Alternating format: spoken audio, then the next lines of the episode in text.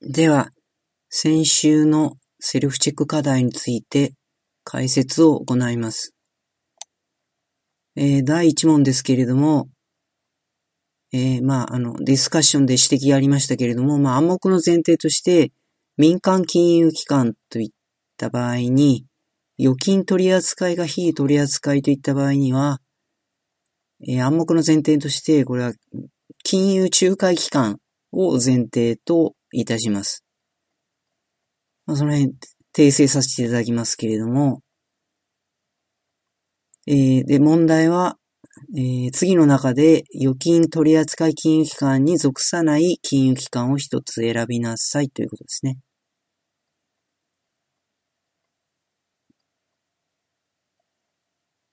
で、まあ、上から行きますと、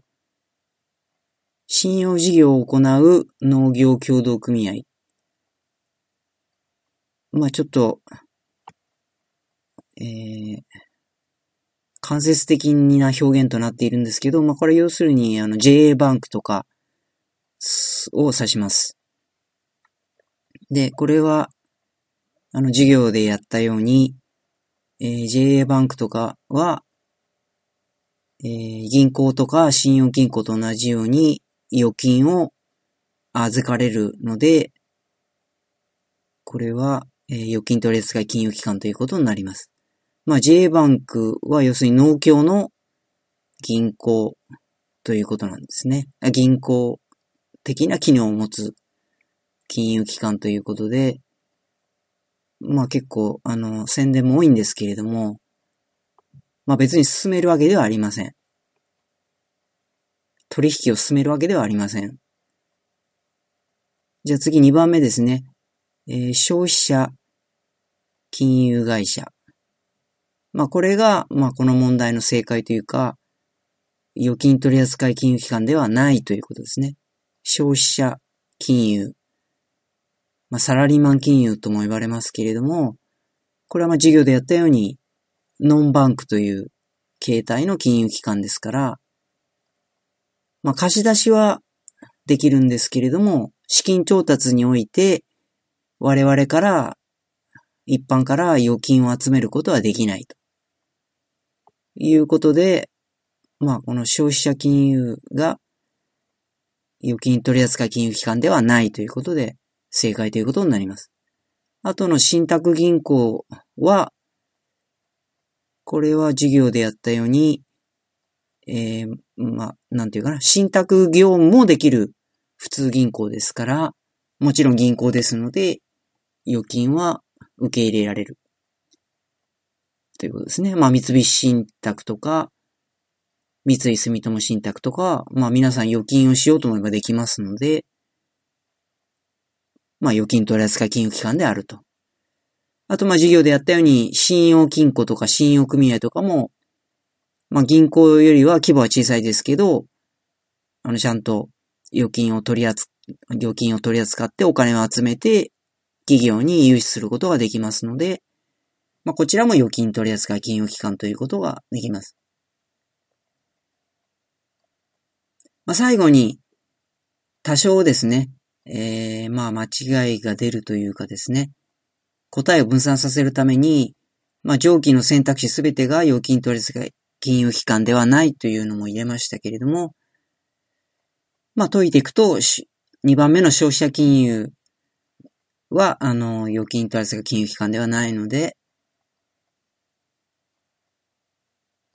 あ、違うわ。逆ですね。す、べ、てが預金取扱金融機関ではないっていうのは間違いなので、まあ、これも違うということになります。次2問目ですね。えー、内部金融の特徴を表すものとして、最も適切なものを一つ選びなさいということです。これはちょっと、やや難問ですね。えー、プリントには直接載っていないものもありました。まあじゃあ検討していきましょう。まあ A ですけれども、内部金融の場合は返済期間を自由に設定することができる。これは、えー、まあ誤りということになります。えー、内部金融ですので、企業の内部留保とか自分で稼いだお金ですので、他から借りてないというのが内部金融ですから、まあ、その返済、返済期間の前に、返済自体必要ないということになります。B ですね。内部金融の場合は、人について株主に説明責任を負わない。そうですね。これもまあ、絵と同様に、一応自分のお金なので、まあ、直接はですね、株主への説明責任は負わないということになります。まあ、自分のお金なんで、我々の貯金と同じように、別に何に使っても一応はいいということになります。まあ B についてはちょっと微妙なとこがありまして、まあこれからの授業でやりますけど、株式会社制度ってのは、基本的に株主総会が最高意思決定機関なので、まあ内部資金といえどもですね、間接的には株主の監視に当たるというものもありますけれども、まあだからまあこの問題はでもだからそこをですね、問題の問題文として最も適切なものをってことなので、まああの完全に間違いではないんですけれども、まあ直接的にはやはり間違いだと。いちいち株主へ直接言うことはないということになります。次 C ですね。内部金融の場合調達した資金は負債として計上されることになる。まあこれは明らかな誤りで、内部資金ってのはあくまで自分で稼いだお金ですので、負債にはならない。で、D ですね。自社の原価償却費の積み立てを使って資金を調達することも内部金融に含まれる。まあ、これが正解というか最もふさわしいですね。特に間違いはない文章ということになります。まあちょっと会計学で学ぶ概念で、まあ授業でも言いましたけど難しいんですけれども、原価償却費というのは、これは大きな設備とか機械を買ったときに、1年でコスト計上しないで、えー、すごい年数を分けて償却していくんですけれども、これは金融的に見ると、そのお金ってのは積み立てられて、次の設備投資に使える。つまり更新投資の設備資金となるという解釈もできるわけで、まあ授業でやったように、まあ、紋切り型の暗記としても、あの、内部金融っていうのは内部留保と原価償却費ってことなので、まあ D は正しい。っていうかまあ、最も適切だってことで、この D が正解ということになります。あと E の E も、えー、内部金融の場合は金融機関による経営関与が深まるってことですけど、これは全く逆であって、内部金融は自分のお金ですから、えー、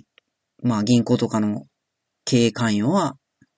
むしろなくなるってことになります。まあむしろ銀行預金を大量、あ、銀行貸し、貸し出しを大量に受けてると、まあ貸してんだからってことで銀行からの経営介入が増えます。これ貸し出しを受けた場合ですね。まあ当然のことですけど、お金借りてるので、地位が弱いってことで、まあ銀行からですね、経営に関する、まあアドバイスというか、まあこうしなさいということもあるし、まあ特にこれはあの、経営が行き詰まった場合ですね。まあ銀行としては元本回収しなきゃいけないので、こういうふうに経営を改めなさいという勧告が来たりするし、あとはあの銀行からですね、えー、まあ人事的な介入ってことで、まあ経営陣とか財務担当として銀行員が出向で来ることも多くあります。まあこれはまあ就活として銀行員っていうのはまあメリットとして、